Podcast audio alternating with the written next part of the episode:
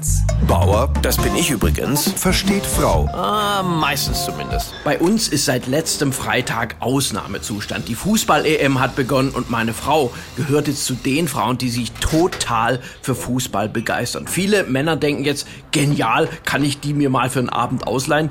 Gerne, meine Herren, aber ich warne Sie vor, meine Frau geht beim Fußball wirklich voll ab.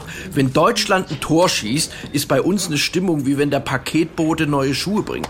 Bei einem Gegentor, wie wenn die Schuhe nicht passen. Das kann man sich kaum vorstellen, aber meine Frau ist bei so einem Spiel nicht mehr ansprechbar. Ich nörgel dann immer rum wie so ein kleines Kind. Du, kannst du mir ein Brot schmieren oder ein Bier holen? Aua, ich hab einen Mückenstich. Selbst mein kleiner Sohn sagte gestern beim Deutschlandspiel, Mensch Papa, jetzt lass Mama doch mal in Ruhe Fußball gucken. Und der Hauptgrund für ihre Begeisterung ist natürlich, sie erfreut sich an den attraktiven Männern. Ich habe schon erlebt, das Spiel stand auf Messerschneide und meine Frau sagt in der 80. Minute, ich gehe jetzt ins Bett, der Hummels wurde ausgewechselt. Das ist auch kein Wunder, denn der Fußball ist ja inzwischen total auf die Bedürfnisse der Frau zugeschnitten. Schauen Sie sich nur mal an, wie die Spieler rumlaufen. Ey, wie beim Modenschauen. Enge, körperbetonte T-Shirts, bunte Fußballschuhe, wirklich jeder Spieler mit individueller Frisur.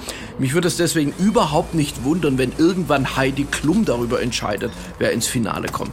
Und gestern Abend beim Spiel gegen die schönen Franzosen, da dachte ich mir mal, weißt du was, du bietest deiner Frau mal ein Gegenprogramm habe ich gesagt, weißt du was, Schatz? Wir lassen heute Abend den Fernseher aus und machen stattdessen mal was anderes.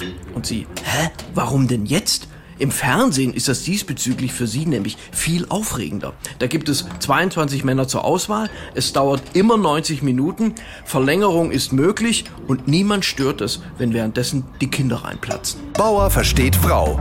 Auch als Podcast auf hr1.de. HR1, genau meins.